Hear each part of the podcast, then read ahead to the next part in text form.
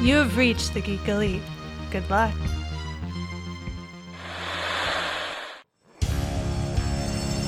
I know what you're thinking. Did he fire six shots or only five? Well, to tell you the truth, in all this excitement, I've kind of lost track myself. But being this is a 44 Magnum, the most powerful handgun in the world, and would blow your head clean off, you've got to ask yourself one question. Do I feel lucky? Well, do you, punk? All right, on today's episode of the Mitch and Rich Show, we're going to talk about a movie from 2014, uh, a movie that I hadn't gotten around to watch, but as of recently, and I think like last week, the star of the movie, Dan Stevens, said that there might be a possibility for a part two. Have you seen The Guest, Richard?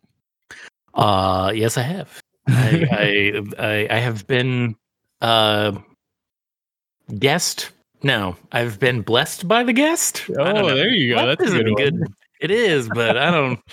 Hmm, there's got to be a. The guest has visited me. The guest overstood its stay. I don't know. One of those. You know, something. I know I saw this like on Netflix. I mean, I didn't watch it until this past weekend, but I I saw it on Netflix like two years ago. Mhm. and every time I went past it, I went past the little uh, you know uh, thumbnail picture. I always thought that was uh, Bradley Cooper in the picture. right. I was like, "What is what's this Bradley Cooper movie?" And I just kept going on. But then you know, finally, when I looked at it, be still before I even watched it, I was like, "Oh, it's not Bradley Cooper. It's Daniel. It's Dan Stevens from." Uh, well, for me, it's from Dan Stevens from Legion. But obviously, most people knew him as his breakout role from in Downton Abbey. Oh, yeah, I would have been right there with you, or perhaps even Beauty of the Beast. Yeah, that's right. He was in the live action remake of Beauty and the Beast. And did you ever watch uh oh, what's that Anne Hathaway kaiju movie? Oh, I oh can't my think of it right. Yeah, Oh I can't oh think of it. gosh. But that's I, I always think of uh I, I think of him from that too, even though he's barely in the movie. Like he's really not in it all that much. Um what was it called? It was called No, no. Colossal. That's what it was called. Colossal, yeah. Colossal. There it is. Samsonite. That was way off. way off. Way I, off. I think you know what? I think I saw Kill Switch also. Which one was Kill Switch? Cool. Kill Switch is kind of it's a futuristic like movie. It's it's all it's very uh, yeah. You know what? I have seen that, and I'm looking at the trailer right now, and I'm pretty sure I told you to go watch it. Uh, That would make sense that you Yeah. told me to watch it and I haven't. And you have familiar. because wasn't there a video game called Kill Switch? Yes, there is uh, First person shooter. multiple games uh, of the Kill Switch franchise. Oh, it's a whole franchise. Yes.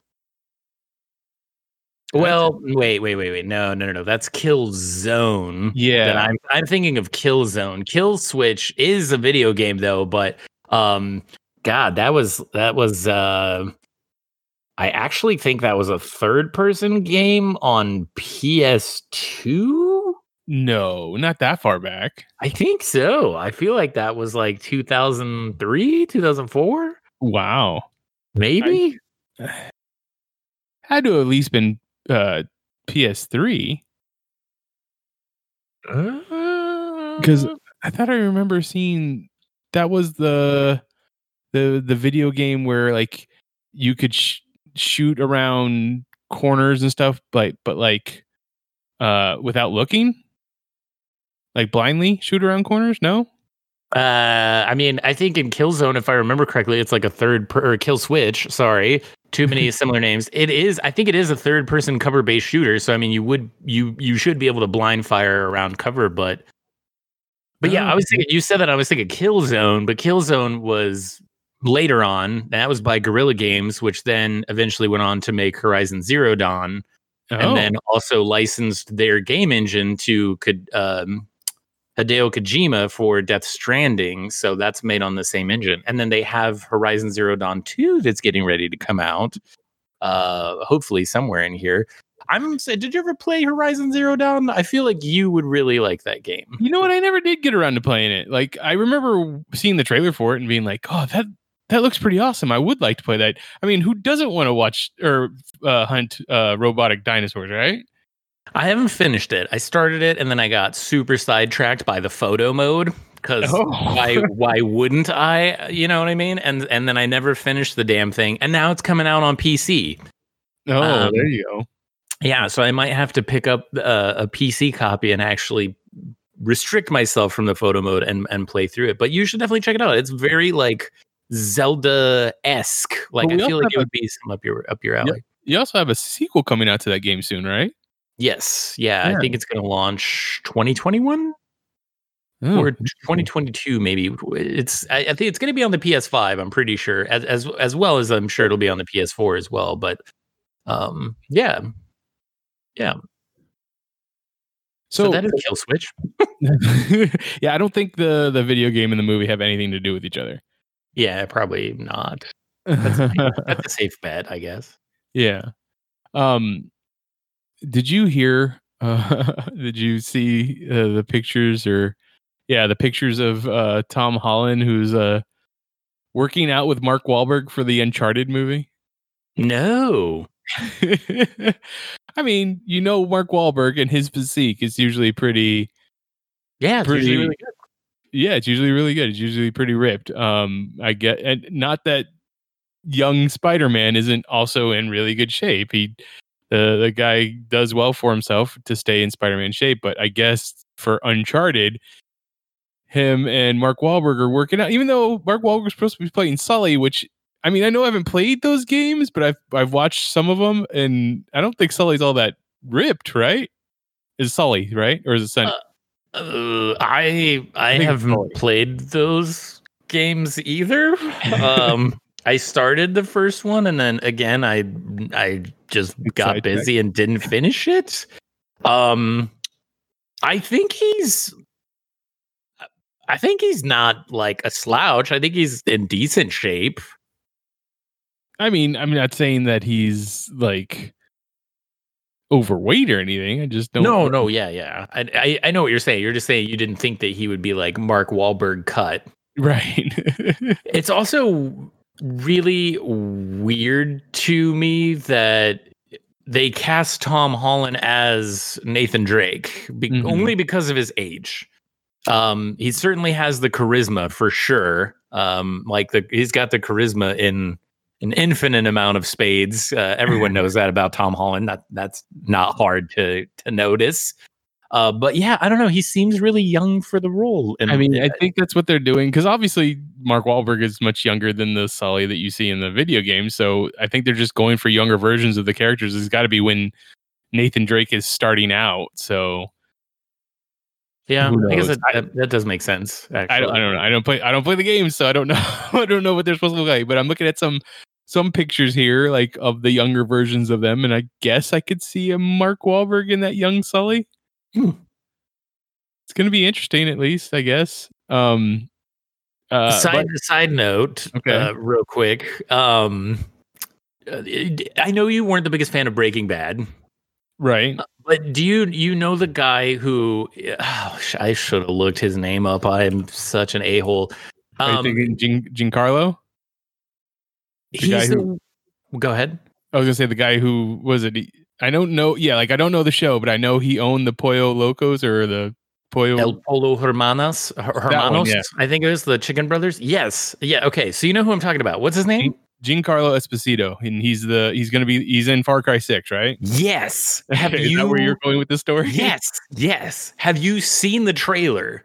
I I posted the trailer for our website or for our Facebook page, but I have not actually watched it. Holy Jesus. See now, okay, the thing is that I've never played a Far Cry game, but for as much as I understand, they're all kind of crazy out there, right? Or am I thinking of Saints Row? Well, you're definitely thinking of Saints Row. Saints Row is very much out there. I will say though that that some of the Far Cries have been a little bit out there. Like oh, okay. they just did uh the last one they did which was like Far Cry New Dawn or something which was like very like post-apocalyptic, super over the top. Um but no like dude, oh my god, y- you have to watch the trailer. Like I, it's a cinematic trailer but it is incredibly well written and it is just insanely intense. And it's one, I think it's only like two or three minutes long. It's three minutes long. Yeah, but it is like so intense. I was like, this is long. effing brilliant. Like it's so good. You should definitely there was a out. lot of trailers that came out of the Ubisoft Forward uh, conference yesterday. Uh, yesterday of when we are recording, uh, it was last Sunday. Right, um, right. Like I, I saw, I also didn't watch it, but I did post it. The the one for Watchdog Legion. Oh God, have you seen anything on that? No, and I've never played the other two games, so you you don't really need to. Um, uh, it's kind of the same with like when I mean, Far Cry is like definitely anthology driven, so like most of those games aren't linked at all. Um, but with Watchdog Legion, like it, it the first and second game followed different protagonists. The second one or third one that they're doing, the Watchdog Legion, the coolest thing about that is, is that any NPC character that is in that world, you can recruit as a DedSec operator for your team including like a 90 year old lady. They have like a 90 year old lady. and She's like out there and she like kicks this dude in the shin and then tases him in the throat. I was like, this is amazing. Like so cool. Uh, Pretty well, stoked for that too. There you go. There's that. What about? Were there any other trailers that came out of the Ubisoft conference that you were stoked for? Those are the only two I saw. Um, they they actually have like a mobile game that I don't want to say I'm stoked for, but I'm interested, and it's like um, they're like showing the trailer for it, and it it it kind of has like a similar art style to uh Fortnite, which I'm not thrilled about, but um, it had like a lot of the you know Ubisoft Tom Clancy characters in it. Like they had El Sueño from uh Ghost Recon Wildlands, they had Caveira from and like Montagne which are from Rainbow Six, and then Sam Fisher showed up. And I was like, oh, wow, like, what is this? And they didn't really show any gameplay or talk too much about it, or at least I didn't see it. Um, and I can't remember the name of it. Um, but that looked really cool. Um, trying to remember the uh, Elite Squad. It's called Tom Clancy's Elite Squad, and like that looks interesting. But I believe it's a mobile, like Android iOS game, so I'm not really sure what that's going to be. But um, interesting nonetheless. Because of course, whenever you've got Sam Fisher involved, I'm down to get in there because I think he's an amazing character. Mhm. Um, and then of course, I think the big one Before you move on, before you move on, didn't the Sam Fisher? I think that's the one that M- Michael Michael Jordan. Ironside? Wait, what? Michael Ironside did the voice, but I Yeah. think Michael B. Jordan's going to be playing the character. In a show? A movie. Really? I believe so. I mean, I could, Wow. I could be thinking wrong, but I'm pretty sure that's what what it is. Let me look it up. But go ahead, go on with your your thought. Well, uh, the only other thing I was going to say, the, the the other big thing that they showed off, which I haven't played uh, Assassin's Creed game in a while. The last one I played was Unity, but um, they showed off a trailer for Assassin's Creed Valhalla, and it's like all Viking centric, and like you're you know really trying to like build out like a Viking settlement, and they've got like throwing axes, which I know is like right up your alley. Like every time you go to the Ren Fair, like I gotta bust out with some throwing axes. So that is super cool. Um, so that that might actually pull me back into some some Assassin's Creed. Although I did hear Odyssey and Origin, the last two games they put out, I heard those were really good. Um, so yeah, I think that's uh, pretty awesome as well. So that's that's it, so Michael B. Jordan is going to be playing or is going to be in a movie, a Tom Clancy movie, sorry, called Without Remorse, and I'm trying to see if that is uh the book that Sam Fisher is in. Uh let's see. Tom Clancy Without Remorse follow John I thought, Clark. uh, Sorry. I was gonna say, isn't that part of like connected to like the Jack Ryan universe? It is. That's right. Because I think in one of the the Harrison Ford Jack Ryan movies, it's played by uh Willem Dafoe, Oh, interesting. if I remember correctly. I, I mean, I could be completely wrong. I mean, you could be completely right too. I could be. More than likely not, though. Anyways, that's uh, yeah. no, you're right. Willem Dafoe, Liev Schreiber, and Michael B. Jordan. Okay, there you go. Yeah. Very Um, getting back to video games though, you had an interesting story that you want to talk about with Star Citizen, where the the guy who created the video game Star Citizen. No, no, no, no. Um, so this was okay. So I've I've really been getting into this. It's like a it's like a giant like I guess the elevator pitch, the easiest way I could define Star Citizen for maybe those that you that, that don't know is essentially think of like the freedom and open world aspect of like Grand Theft Auto, but in space. Um, and like the big thing to it is just like the overwhelming level of detail that they're putting into everything, um, as well as the fact that you only ever see a loading screen once. So Wow. like once you load into the universe, you can literally you wake up in your bed um, to start your you know Star Citizen uh, day, right? As if you will. So uh, you kind of wake up in your bed and you're you're either on your ship, which is going to be down the road. Right now, you just wake up in a in a in a space station because it's it's an alpha, so it's really still relatively early in its development. Um, but like you can go walk around the the spaceport, you can go into the shops and buy stuff, you can uh, buy food, whatever. You can then go and literally walk out to one of the landing pads, get in your ship, take off from there, fly to another planet, land on that planet, go explore a cave system, come back out, and literally all of that's happening uh, pretty much in real time. Like they're developing like all this sorts of like new technology and like server meshing and stuff like that to like even make this possible. But they do a thing uh, as part of their like development where they they have like a Star Citizen Live, and so they bring different you know parts of the development team or whatever on, and they they talk to them. And so one of the more recent ones they did uh, was called Star Citizen Live: The Ships of Gavin Rothery, who is one of the uh, he's one of the concept artists for the game and he's been developing uh, designing and developing some of the ships with like one of with like i guess at least one other person uh, whose name was paul i'm forgetting his last name paul jones yes um so they kind of like worked together and they were developing the ships like the Gladius the prospector the prowler um uh, I think the Carrack was the or the Hammerhead, um, a few more. But anyway, they were they were talking to him throughout this whole thing, and he was you know talking a lot about it.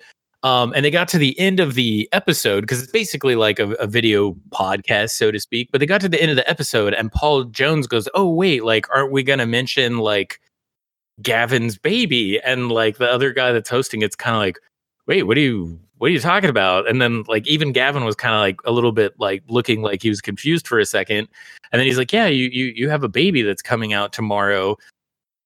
Short story made really long here. Apparently, um, what they were talking about is that he, uh, Gavin, has a movie that's coming out that he wrote, directed, and was the production designer for, uh, and it's called Archive.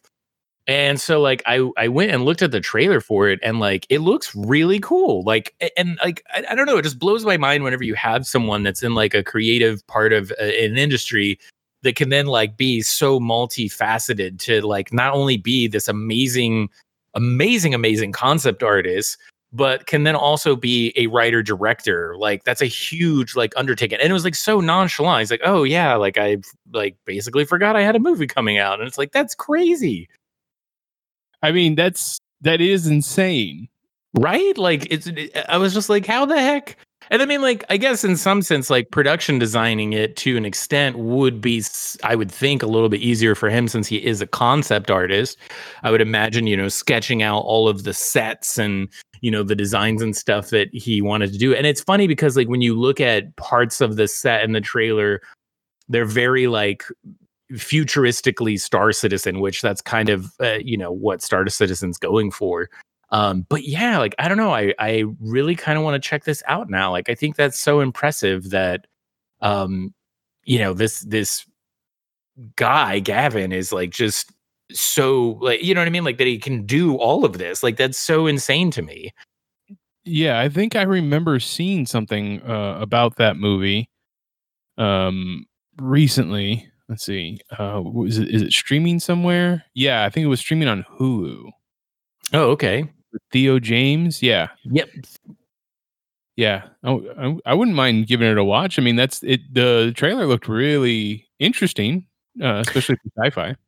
Well, yeah, and I mean, I don't know what their budget or anything like this was, but I, I believe it's like all kind of like independently uh, produced and and distributed and and stuff like that. You know, I mean, well, I guess maybe they sold the streaming rights to Hulu or whatever, but uh, I believe it's like an independent movie that he did, and I mean, um, I, I don't know. It, to me, that's just so impressive. You know what I mean? To be like that because I mean, when you look at like the stuff they're showing off for his like concept work for Star Citizen, you're like, Jesus Christ, like that is amazingly good. And then you're like, oh yeah, I also wrote, directed, and uh, you know, production designed a feature length film. I'm like, what in the, who, how? Crazy. I mean, it's just you know, some people, some people are just that good.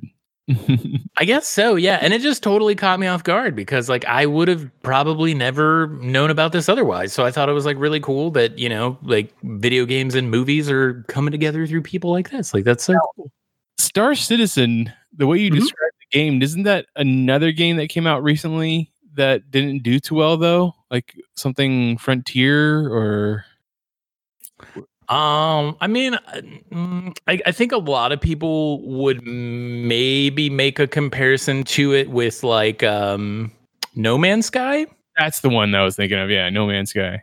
And I mean that one didn't necessarily do that great when it came out. Um, they've since went back and like added a tremendous amount of content and it's done better. But um, the major difference is is that yes, they're they're both in space. Um, there's definitely a lot more loading screens in No Man's Sky. And the other big thing with No Man's Sky is like your normal ships, like you can't really walk around in them or anything like that. Like in this, every single ship that is in the game has like a unique design, interior and exterior, and like each one kind of has like different functionalities. And so, um, and they're, they're also like really building it out to where eventually, like your spaceship really is going to feel like your home and is really going to feel like you have to rely on it to survive, which is very indicative of like more of what you see from like actual sci-fi film and stuff like that. Like, you know, in a lot of other games, it's just like, oh, I, my ship doesn't really matter. I can trade it. I could throw it away. I could do whatever, you know. But like with this, it's like, you know, you're going to be able to like log in and out from the bed that's in your ship. So if you have a ship that doesn't have a bed, you'll have to find like a spaceport or something to land out uh, to log in and out eventually.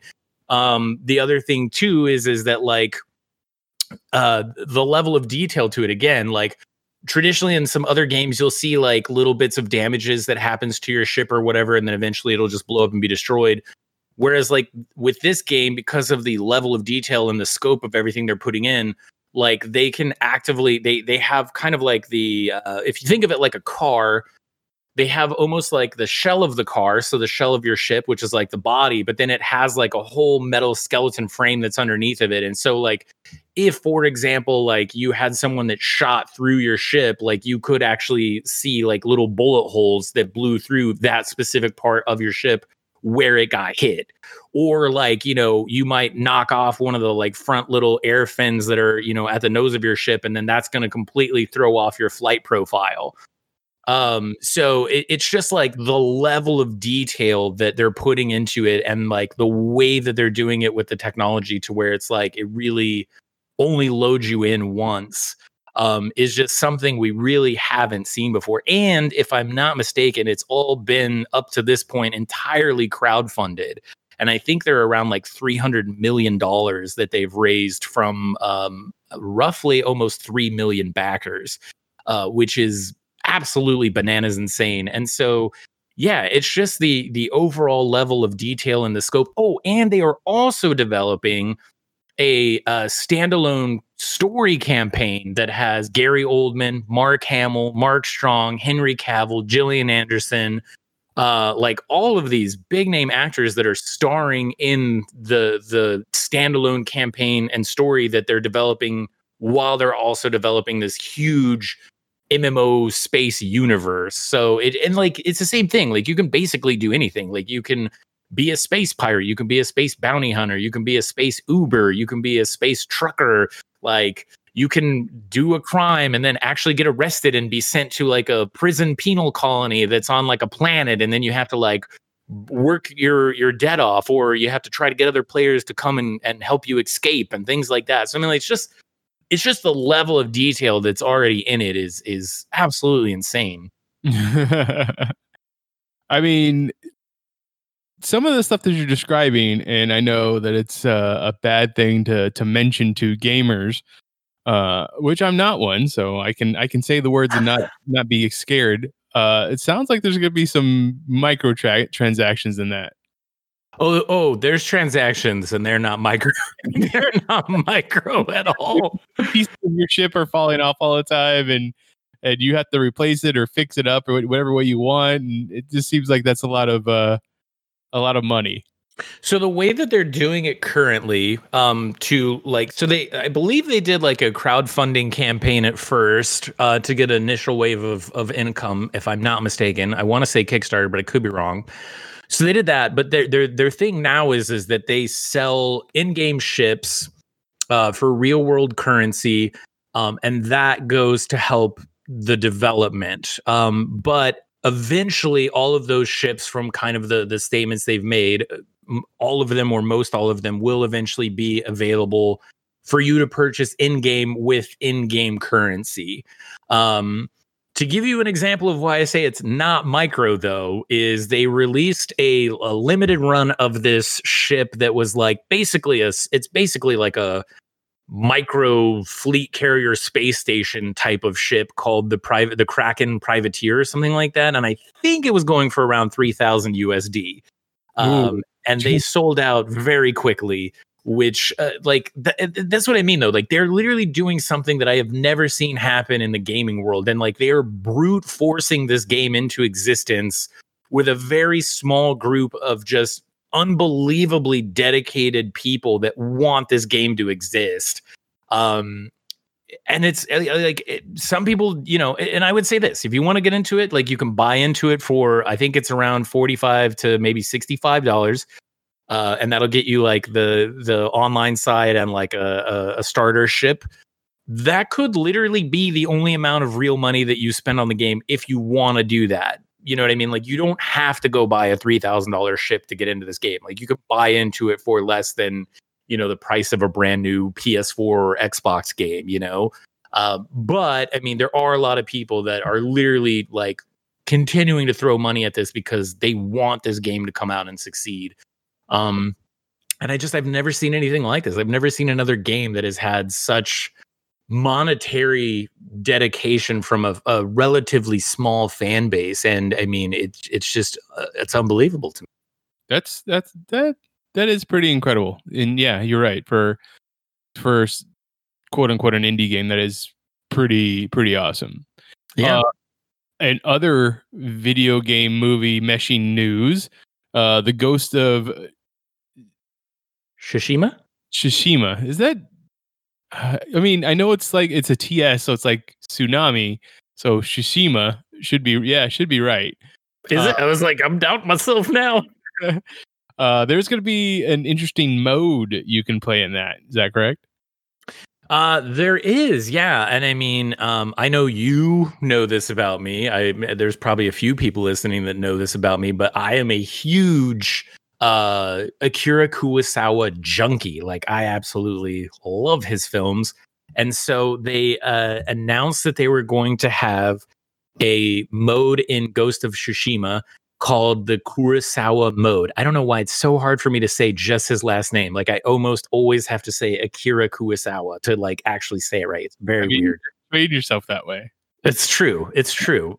Um, but yeah, so they they they were you know the developers were pretty heavily inspired by Seven Samurai and Sanjuro, which are two of uh, Kurosawa's films, and they kind of started getting this idea, at least from from what I've read or heard about, it, is like they started getting this idea because they were inspired by a lot of his movies, and they kind of were like implementing you know those very like uh, cinematic moments that he's known for, and kind of like using those as like a lot of inspiration. So they thought, well, wait a minute, why don't we take this a step further? And why don't we just actually, you know, make a version or a mode that you can play in that's not simply just a filter, but like it actually they went back and studied like the the contrast of like the blacks and the whites that the film stocks that Kurosawa was shooting on to like replicate those more accurately in the game. They're adding like unique film grain to it that's more indicative of like the type of film grain that would have been on, you know, the stocks that he was filming with. And then they added like a lot more dynamic wind because, you know, Kurosawa loves deep focus and lots of wind, and so they did all of that, and and like they they actually, from what I recall reading, reached out to uh, his estate to get approval to see if the, if they the estate would even be cool with them calling uh, the game mode the Kurosawa mode, and they approved it, and so it's going to be in there. So um, I don't know if you've have you seen anything on this game? Uh, I've seen a couple trailers for it. Um, and that's what I was going to ask you. Is like before hearing this news, were you interested in the game? Yeah, I was I was super stoked because again, I do really like I love like the whole like feudal Japan time period for like stories and movies and comics and all this sort of stuff. Um and I remember seeing like the first trailer for for this when it came out and I was like, "Oh my gosh, like this looks gorgeous. Like this is one amazing amazing looking game." And I think I read somewhere too that there there's not even like a normal waypoint system. Like you have to, I believe, you have to navigate similar to how you would in real life. Like you have to remember landmarks and be like, okay, I've got to travel towards that mountain to get where I'm going. And I was like, oh my gosh, like, this is insane. yeah, that, that's that's that sounds like a very intricate game, a very involved game. I yeah, I definitely think it's going to be really involved. Um, my biggest hope for it is is beyond just the the graphics and the you know uh, Akira Kurosawa mode that it it has a really good deep narrative, and I'm pretty sure it's going to based on kind of like the you know attention to nuances that they've already managed to kind of put in there and, and their reasons behind why. I think it's going to be a really good game. And it actually comes out, I think, this week. I think it comes out Friday. So this will go up Saturday. So it'll yeah. already be out by the time you're listening. You can buy it and play it after you listen to this episode um, if you hadn't already. Uh, now, will you go straight into you personally? Would you go straight into the Kurosawa mode, or will you play the game through first? Ooh, no. I mean, if it gives me the option, I'm I'm I'm all in Kurosawa mode from the get go. If it gives me the option, if it's like you have a choice, I'm like, I don't though. It's already been made for me. I mean, he, he was a prolific uh, director and movie maker, so I, would understand that for you to go straight into that mode. Do you think that it will be available right at the beginning, or do you think it'd be like a thing that you have to beat the game once to to get access to? I don't know. I mean, that's an interesting thing. I I, I feel like I feel like they. What's that? Would you want it that way also?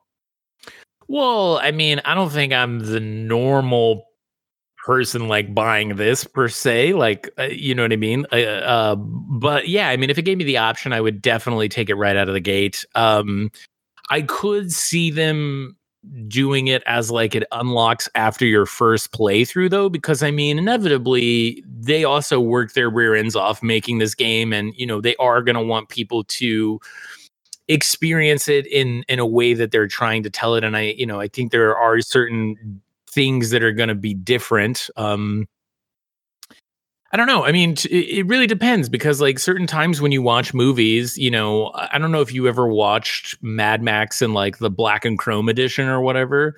I didn't, but that's because I didn't care for the movie. um, no, and that's fair. But I also I did like Logan, and I never went and watched the the black and white version of that either. I I me personally, I don't care for that uh storytelling aspect, so to speak, like the sure retell the movie in, in black and white. Like to me, it doesn't add anything. Like I know more intelligent people that are better with movies be like, well, black and white can give you a better, a different feel for a movie and, and all kinds of different stuff. But to me, I don't care for it. I don't think that makes them more intelligent. I think they just have a different uh, taste. You know what I mean? Like you know what you like, and that's all that matters. It doesn't matter if you like it in black and white or color. But I, I agree with you. I think for me, I did have a different experience watching it in black and white that I did in in the color version. And I think both versions are excellent. But I think that is the same thing that would happen with this game. Is I mean, I would imagine there there is going to be a different vibe, and I think a lot of people are going to be more in line with your taste, where they're like, I don't really need the 1950s looking 13th century Japanese game made in 2020. You know what I mean? And so like I, I I I don't know if they would give you an option right out of the gate, but I could see them if they were like, hey, if you want to play this again and maybe have a slightly different experience or a very different experience depending upon who you are, like here is this other mode that you can try. But I could also see them as developers being like, well, we really want people to have this experience first. So and I wouldn't fault them for that. I, I could see that being a good um argumentative standpoint for them as developers as well. Do you think there are a lot of people that are in the same Venn diagram as you that are huge gamers and then also huge Kurokawa, Akira Kurosawa film nerds? Probably not. Um, I, I, very interesting niche that they decided to focus on. I think they're in the same Venn diagram that I am, but I agree with you. I I I do think that that is a very uh, small uh, percentage, and and I mean, uh, let's be honest. Like, I think it's extremely small now because most people don't even like watching old movies anymore. Um, you know, and I I the other side of that equation too is that I mean, Akira Kurosawa was making films when they weren't like, oh, well, they have to be ninety minutes long I mean, he was making films and it was like, I'm going to make them as long as I need to tell the story. So, like, uh, you know, Seven Samurai is like a little over four hours and has like an inter, it has like a 17 to 20 minute intermission. um, so I mean, yeah, I don't, I don't think there's a lot of people that are really in the same uh, aspect of it as I, I there are some, sure, but I agree with you. I think it is a very, very small well, very niche centric option to add to it. But I'm gr- I'm so glad they did. I'm sure that there are the people that are super stoked about this game are going to be ones that are also like really into Akira Kurosawa films. So I'm sure they, they knew are doing. yeah, I mean, I would hope they are, and and and you know, e- even if they're not, I mean, best case scenario is is that maybe if they're not, or maybe there's someone who doesn't really know uh, Akira Kurosawa's work, um, or any of those older prolific filmmakers like Ozu, or you know, I mean, there's like a whole list of them that were extremely amazing, you know, filmmakers. Like maybe at the very least, this will open up a new generation of fans to those classic bodies of film work like that that would be an awesome thing as a developer as well is to be like you know have someone reach out and be like i had never seen you know Sanjuro or you know seven samurai or Ran or any of his movies and then i played your game i saw this game mode and i looked it up and then i like fell in love with these movies that i didn't know you know what i mean? So like maybe it'll it'll do some of that too in a in a small capacity as well that would be cool well, there you go. Go out and uh, buy the game if you haven't already, since this came, this is coming out after the game comes out, and beat it so you can play the Kurosawa mode.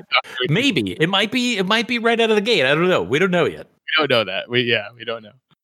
Uh, okay, let's get on to talking about the guest now. Like I said, this is a 2014 film that I never got around to watching, but I it was completely wrong on what this movie was. Uh, I don't think I'd watched the trailer, so I didn't know. But like just from the poster alone of Dan Stevens, you Bradley know, with, Cooper, yeah, or, or, or as I thought, Bradley Cooper with a knapsack over his shoulder and just looking creepily into down the barrel of the camera. Like I, I just thought this was like a weird home invasion, take the family hostage kind of movie. And it is not that. Like at the end, yes, it, and we will we will spoil the hell out of this, you know, six year old movie. I was but, say it came out in 2014. like you in the end, like he is very much, uh, uh, you know, against the family, but I was not expecting super soldier. I was not expecting uh gunfights and explosions. I was not expecting like military experiments and stuff like that. This is there's a whole world in this movie that is not tapped into. Like it's it's like a home invasion movie and a Bourne Identity movie put into one. That's a good elevator pitch. not wrong.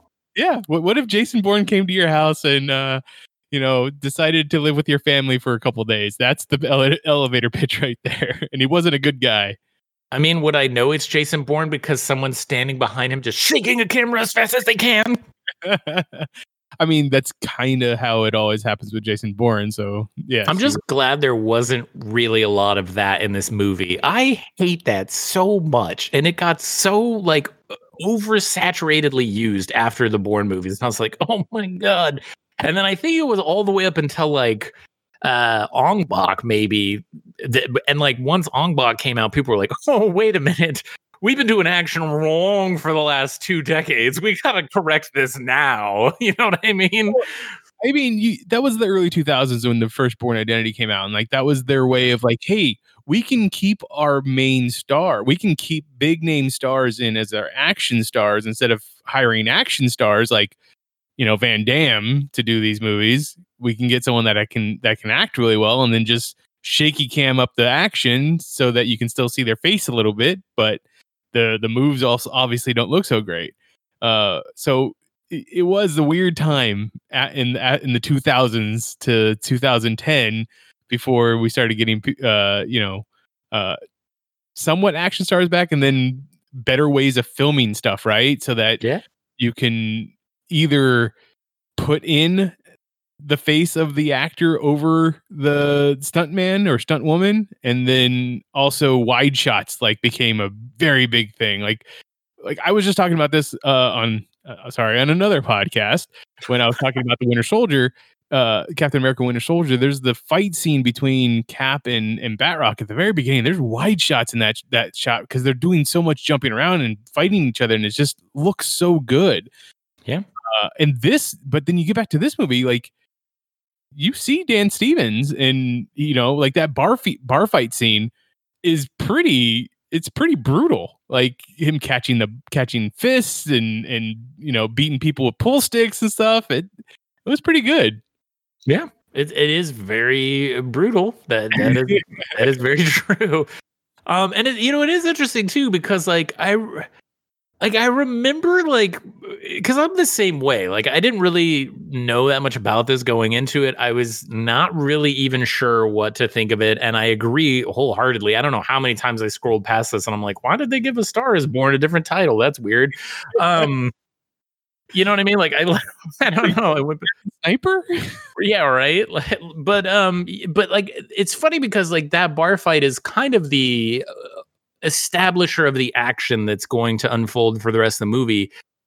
And the interesting thing about it was i remember like watching it and i'm like this has a very weird like almost terminator vibe to it. And there's almost like weird like robotic swooshes that are added to the fight scene. Like it's not this exaggerated where it's like but i mean like there's almost like little little sound design where it sounds like that when he like whips around and like his movements are like almost like they they feel robotic like they don't feel like super fluid like especially like what you're saying like he doesn't like so this kid grabs a beer bottle who's a high school kid by the way so you're already like wait a minute this dude is off his rocker if he's gonna go in and just assault a bunch of minors like this is insane yeah Um, okay. they put it in that they were part of the football team so you know they're true. a little bit more tough Sure, sure. I'm not saying he did. I mean, I'm just. It's a movie. It's a Yeah. movie. It doesn't have to be legally correct. Um, but like th- this kid grabs a beer bottle and swings it at him, and like he catches it, and then it's not like he just grabs it and smashes the bottle. I mean, like he catches it like like very robotically. It's like and, like turns and looks at it, then like takes it and then like smashes it. And you're like, well, if that was like a a normal person, they would have just like very fluidly like caught, redistributed, and then smashed the bottle. and, and then like like the whole turn too, like the way that he's turning is very like 89 Michael Keaton Batman, where like, you know, mm-hmm. you just gotta turn at like the core and like he can't move his neck. And so that should have been a really big red flag to me that something weird was going on, but it wasn't. I was like, okay, just that's strange, but sure. Every time that you they show him turning in for the night like he goes and he sits on the edge of the bed and he just stares out the window. It's not like he goes to sleep. You know i mean Yeah. idea if he does go to sleep later or not but he obviously doesn't doesn't immediately go to sleep and he looks like he's wide awake. Uh this is what i'm talking about like the experiment that the lance reddick character uh did has has been the most intrigued on what this movie was about, like, or what this movie could have been about. And Oh I would love to just sit down with, uh, you know, the the writer uh, Simon Barrett to see, you know, what else did he depict in this world when he was writing it that he didn't that did not get to show up in the movie. Which is also interesting because Simon Barrett is mostly known for like horror movies. And I was like, Yeah, you but have- it is kind of a horror. It is kind of a horror movie, a little bit. Well, that's what I, I always say. That same I say the same thing about the Terminator. The Terminator is a slasher film. It just instead of using a machete, he's using a machine gun, and it's like you know, uh, Sarah Connor can never get away fast enough from this thing because it just always slowly walks up on her, you know, kind of thing, just like Jason Voorhees would. That's you're not wrong, actually. That is very true. It's just a lot more like realistic, or like a little bit more. uh, Well, I can't say it's realistic because we're talking about time traveling robots, but like the element of a robot killing a person like seems a little bit more realistic than like I'm from hell and I murder people. Like you know what I mean? Like No, uh, yeah, no, I, I get what you're saying. It, it's just like even the end of this movie, you know, the the character of David, quote unquote David, because that's not his real name. Uh, Dan Stevens' character, like, still walks out of the fire. You know, w- you know, after being stabbed in the chest and in the heart. shot in the leg and and he still survives like just like a classic horror movie character horror movie co- monster you know Well, it's almost like he is a robot. I mean this is a possibility like obviously he would if he's a robot he wouldn't need the plastic surgeon that he's looking for because you know when we overhear the phone call he's like i need a new face and then uh early when later on when the the son is like looking up who the the the doctor was or that was on the phone the yeah the the Mm-hmm. number the telephone number like it's it's it's a plastic surgeon that ended up dying but like Sure, but he but hear me out. He might actually need a plastic surgeon because if you stop and think about it, even if you took his face um, his face off, right? Okay, even if you took his face off and he had like robot parts, you would need uh, someone who knows what a human face is supposed to be structured like. Which that would be a plastic surgeon. you would need a person that's equal plastic surgeon and also like machinist like someone that That's could true. grind down metal parts for you to to make it look like the same look look like the right thing i i get what you're saying so and you know Oh. what it's a possibility but why does he he- you kind of wonder why he walks away at the end then like why not go after the girl Well, I expect. I really wonder why that was the case because there's like these moments. Okay, so you don't, we don't really know what's going on. The like the kind of broad strokes overview is that he shows up at the house of a soldier who is is dead, uh, and his family, you know, is there, and he's like, "Hey, I I knew your son. You know, we served together. Like, I came to pay my respects to you, and all this sort of stuff." And you're like, "Okay." And then there's like weird things that are kind of like here, like, you know, where he like meets that Corey kid or whatever his name is and is like, I need a gun. And he's like, okay. And then they like show up and he's like, I want all the guns. And those guys are like, sure, why not? And then he just kills them both. And I'm like, wait, that's weird. Like, that's totally going to compromise you. Like, why would you do that? Like, that, uh, there's little, little things like that where you're like, that doesn't make sense. But then, like, flash forward to uh, when the military police guy shows up and he's like kind of like expositionally explaining to the girl you know that he was a part of this experiment and that you know his training and experimentation is is that whenever someone discovers his identity he has to tie up all loose ends and i was like okay okay i'm down with that and then he kills the mom right? Like because she's like oh you're not really like he's talking to her like he's gonna just walk away and he's Right. like apologizing for everything that's going on. So you're like all right that's strange. And then she's like you're not like david are you? And he's like oh i'm sorry and then like kills her and i was like huh. And then he takes off driving down the road and he sees a car in the middle of the road and like smashes into him and i was like okay and it turns out that that's the girl's dad and Yep. he gets out and looks at him and the dad's like "Ugh, i'm still alive and he's like he he has a moment where he looks at him he's like ah and he's like really like almost like torn that he has to kill the dad but then walks over and like shoots the dad right Yeah.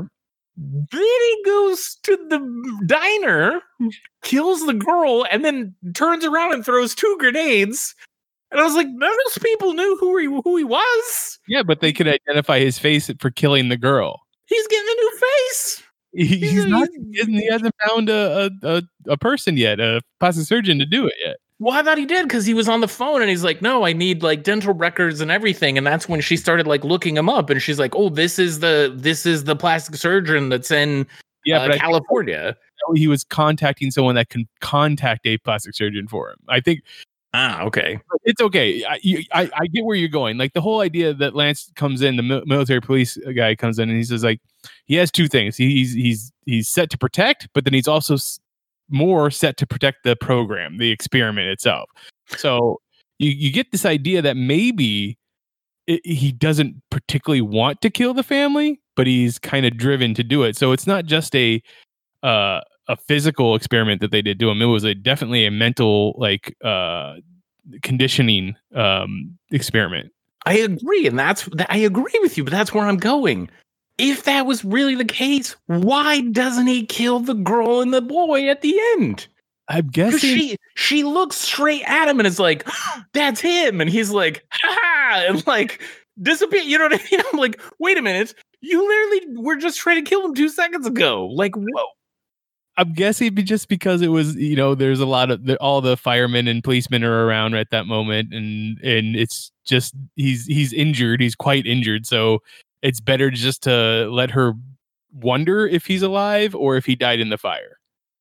I mean, I think she knows. I mean, there was no reason a firefighter should be coming out of there walking around like they had been in a bus wreck. I mean, he's literally like hobbling out of there, like, "Oh, Yeah. I'm so messed up," you know, like. But I, but I, yeah, I, I, I see your point, I, I, and I agree with you. Like, I would almost rather see a whole other film about this experiment. Like, I Mm. think, and I, I'm still not convinced he's not a robot. I think he probably is. Because how do you survive getting stabbed in the heart? that was the other thing that I was very interested in because when he first shows up at the family or that shows up at the house, like the mother goes into the other room to throw up and you know freak out a little bit because someone from her son's platoon showed up, and then she comes out of that kitchen and uh, or the other room, and he's looking at the photo of himself and the son in that that squad, right? And he goes, Look, I'm right there. And she's like, She kind of looks at it like, Oh, you know, I, I never noticed it. Now, now, would she sit there and study the faces of the other people? Probably not. But I don't know if the director at that point is trying to say, Hey, he replaced the photo. Like, one, he would have to know what size the photo would be. and two, he would have to, you know, Photoshop in his own face to look like or to be in there. Well, maybe Yeah. he's got some like freaky robot eyes. Maybe he's just like and like just printed over it. I mean, maybe that's a possibility. Now he when he talks to the the sister, um, I forget what her the character's name is at the moment. Uh, Anne, An- yeah, Anna. Anna, Anna. Yeah. Yeah, when she he's talking to Anna at the end, or no, was it Anna or when was it when he's talking to the mom before he kills her? Like he says, she someone says to her, him, were you even with my son and or even with uh, Caleb? And he's like, yes, we were in the experiment together. That was Sid the mom. Okay, it was to the right before. It's right before he kills her. Yeah. So like that means that they experimented on Caleb too, and he didn't die the way that they Right. that the official government reasoning was, right? if he's dead at all, Did you think that there was ever a possibility that this is also Caleb? Like with the face changing and all that stuff? Ooh. Um I I don't get that. I mean, maybe, but I don't get that vibe because I feel like if that was the case, he would have fought the programming harder not to kill his own family. Um He had such he had such a drive to make their lives better. Like he he went and killed the guy that kept his dad from getting a or kept the dad from getting a, a he got the promotion. Mhm. Yeah. uh you know the the kids were picking on his on the on the brother and the sister has a druggy boyfriend that is obviously not good for her good for her and is making it so that she's angry about the him going on tour like his whole thing like that it's I know that his brain is a little messed up, but like the whole I uh, Caleb asked me to come back and look after you guys or you know help you guys out was a it seems like a little bit of a stretch. It does, and and I never, I didn't, I don't know, I didn't take it that way when I was watching it. To me, it came across as like he knew that if he went there, no one would go looking for him. You know what I mean? Like you would never expect someone to, like obviously, if he went back to his own family, yeah, they probably would have looked there first, and that's the only reason I feel like it wouldn't have been uh, Caleb because like if it was, I feel like they would have watched that house first. Like, you know what I mean? Yeah. Bu- But I, you know, I do think that some of it is maybe a combination of the past part of his brain where he did hear all of those stories from Caleb. We don't really know what happened to him. So like, you know, he he did he did mention something to mom, like the mom right before he killed her, where he's like, Yes, I knew him, I knew him really well, and he would have wanted me to do this. And, like I think he says in the way that I'm doing it too. Like it wasn't just like, oh, he wants me to do this, but like he wants me to do this in the way that I'm doing it. And so like he went back there, but I feel like some of the things he did was also to make it really like kind of keep them off of the like being suspicious of him. Like he was just more of this like undying gratitude to their son and like you know, if he could make their lives easier, then there wouldn't be an opportunity or they would have less motivation to like start looking into his past or whatever. But like, I wonder if Caleb's still alive because that could be an interesting sequel if he finds out that David kills his mom and his dad. Yeah, that would be an interesting sequel. I I, I wouldn't I wouldn't mind seeing it. Um, Simon, there you go. You can have that one for free. One of the things that uh, I did have a huge issue with though was when the hit squad comes to the Petersons family family house and they're like you know I, I would assume that this guy who's high up in the military and and did these experiments would grab some elite you know soldiers Right. if not other killers that he programmed but they're just firing blindly into this house you know missing completely because david is on the floor crawling around. Uh i mean yeah they do k- catch him in the leg i think at one point but other than that they they they're just unloading so many bullets and hoping that it's missing or hitting. I just made, made me think that maybe the you know the director just had a whole bunch of squibs they needed to, they wanted to use I agree with you because, like, from a statistics or, or like logistics rather standpoint, there, why wouldn't you just use a smart bomb and just take the whole fucking house out? I mean, if you if you're gonna d- just shoot through the house like that, yeah, why not? Yeah, yeah, like literally just be like, oh, he's in the house, predator drone, boom, problem solved. Why even? Yeah, because I agree with you. Like, who in their right mind is like, oh, let's only fire at head height? Why would you not aim down? You know everybody's gonna lay down when you start shooting at a house. Obviously, they weren't worried about not killing the mom. Like, so or anyone or anyone else that was in the house. They don't know if it like the kid, the dad, the sister, they all could have been in there. They didn't care. They were like, but they busted that out like a LMG. They got I a mean- belt fed machine gun and they were just ripping into the house. maybe you know they're going with the the U.S. government would never use a drone on U.S. soil. Yeah, but that's that's when you cover it up. You're like, oh, some swamp gas refracted with some light off of Jupiter and a constant explosion. Yeah, exactly. Very Men in Black style. like uh, the gas main caught or something like that, and boom. I, I, They lived out pretty ruled. I mean, they could have had a septic tank that was highly methane packed or something. I don't know. They could have had a gas leak. Where would you go with the sequel for this? I really, I, I think, I really think it would be cool if they did the the whole David versus Caleb thing. Like, if he is actually alive, uh, he finds out that you know his parents got killed, starts going after him. I think that would be amazing. So it would it would definitely have to the to, in your mind like the movie would have to focus more on the the quote unquote super soldier idea like because this movie right here is contained and it's also like I said earlier split between this kind of home invasion movie and this uh uh super soldier movie but Yeah. you really couldn't do the home invasion part again in a sequel No. right you have to focus more on the super soldier issues I, I would hope so. I mean, I think it's just like what you're saying. I think there is a lot of questionable material there in the sense of like what was the experiment what exactly did it do to them why were they doing this experiment or how did they get authorization to do it like how did he get out like why would he i mean like, there's so many questions that you can you know kind of like start developing in your mind as to like this backstory but like having a little bit more information on that and then also making it this like survival revenge movie at the same time would be kind of interesting. I mean, if you could incorporate the sister and, and like the brother again, I think that would also be kind of interesting as well. Cause like I liked uh their two characters. I thought they were awesome characters. Um, so I think if you could kind of like incorporate that somehow, that would be interesting.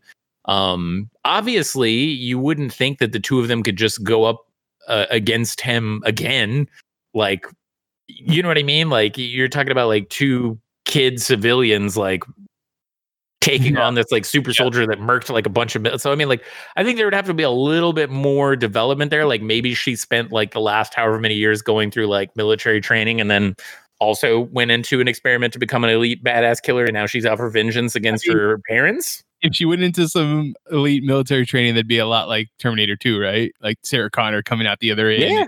ready to fight the Terminator again. I, I mean, I'd be okay with that. Be okay with this too. Uh, would you see it as more as a straight up regular sequel, as a prequel, or as a mixture of the two, so that we could see some of the, you know, experiments that how it went down? I yeah, I would hope that it would be a mixture of the two because uh, again, like you, there's a lot of things where I'm like, that's very interesting way to go about making this movie something it's not, and it does leave you a lot of groundwork to fill in some of those blank spaces for people that might have been developed during the first movie. You know. So I just wanted to quickly talk about some of the the actors in this movie. Uh, you mm-hmm. talked about uh, Craig earlier, which is Joel David Moore. Mo- I think some people, a lot of people would know him from his role in uh, Avatar and mm-hmm. mm-hmm. Uh, other, or even Grandma's Boy. Um, uh, Ethan Embry shows up in this movie as the as Higgins, the or Higgins, or however you say his name, but he's the guy who's selling the guns. When I was like, "Ooh, Ethan Embry," and then, "Ooh, Ethan Embry's dead." Like it was that quick. It was very quick. he was not in it for long. Uh, the dad probably charging like twenty thousand dollars a day or something. They're like, "We just get his name on the project, we're good." Uh, Leland or- Orser is uh, Spencer Peterson, the father, and mm-hmm like you most people probably wouldn't recognize his name right off the bat, but you would you know you've seen him in other things. He's he's been in a lot. I think uh, Seven and Bone Collector, some of the bigger ones. Uh, even Saving Private Ryan. Um, oh, he was also in like Alien Resurrection. I mean, he yeah, he has been in a lot of movies. Yeah, yeah exactly. The mother, Laura Peterson, is played by Sheila Kelley. Now, once again, might not recognize the name right off the back, but has been in a lot of things. Most recently, I watched her and was The Good Doctor, which you know I think is a good show. Um, so there's a lot of uh, she's in that, and then the the sister uh, Anna Peterson, Maika Monroe. Monroe. Mm-hmm. I just recently watched her because I was one of the few people that did the 90 day free trial of Quibi. Oh, um, really? Yeah, she was in uh, The Stranger, which like hmm. I watched that first because I watched it earlier this year. Um, and then seeing this, like I see why they kind of chose her for the stranger. Like she does, she does a great job in that. I think she was great opposite Dane DeHaan. Um, but I had my issues with uh the whole Quibi format of hmm. you know five minute chunks of a of a, of a thing, and the problem is, is that five minutes is not enough to finish something. Like when you get to the last section, like you you have a lot to wrap up in just five minutes, and it doesn't feel to me it didn't feel fulfilling in a lot of the different yeah. things they did. She was also in another really good horror movie that has an amazing soundtrack that's done by Disasterpeace called It Follows. So you liked It Follows. I did not care for it.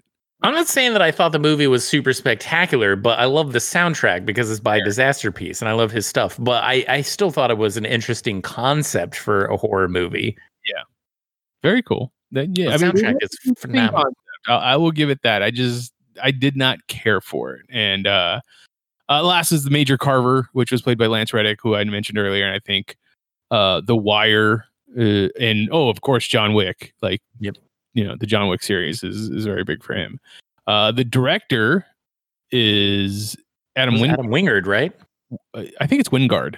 Wingard. Yeah, that Yeah. makes sense. Uh, and I think the next biggest claim to fame for him would be Well, he did like the VHS movies, right? So I mean, like he's done mostly horror films, if I'm not mistaken. yeah, and then you're next, and um, uh, I guess he's he he's the one who directed the Godzilla vs King Kong movie that's going to be coming out hopefully Really in the next couple years. Like it's it's being pushed back because of the pandemic, but yeah. Oh, and then he directed the the Death Note movie on Netflix. Oh, the Netflix. I. I will say this: like, um, he, him, and uh, Simon, the writer of this, are making a Americanized version of "I Saw the Devil," which I think came out in like 2010, and I believe it was a South Korean movie. Oh. Um, it was kind of about like a secret agent that is out to get revenge on a serial killer. Uh, Oh. once they kind of get like released, and uh, do I? I don't know. I love Asian, uh, as we discussed earlier with uh, Akira Kurosawa. I, I really like Asian cinema, and uh, that movie was really freaking awesome. Uh, so I'm very curious to see them kind of make this, especially after watching this movie, because like I haven't really seen You're Next i don't think. I don't think i watched that one and i didn't i don't believe i watched the vhs movies either but i was really I, I really kind of liked what he did with the guest so i'm i'm very curious to see how they would tackle that as like an american remake of of the south korean i saw the devil. Well, the the VHS movies are a remake of another country, right?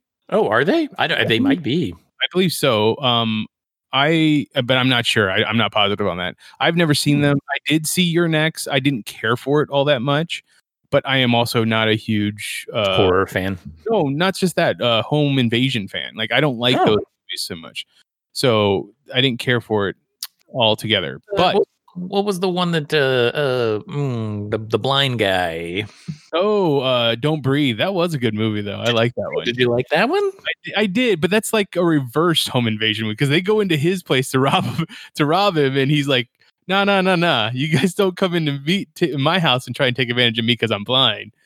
did you ever watch the collector I did. I love the collector. The also kind of a reverse home invasion movie. Exactly. Reverse home invasion movie. So that you was know a- what it you know what it is? I know what it is. what is it? It's because you love Home Alone. It's right. Reverse invasion movie. You're you're absolutely right. It's it's the the owner of the house taking their revenge, or you know, not being the victim. There it is. There it is. Uh, okay, Rich, where can people find you online?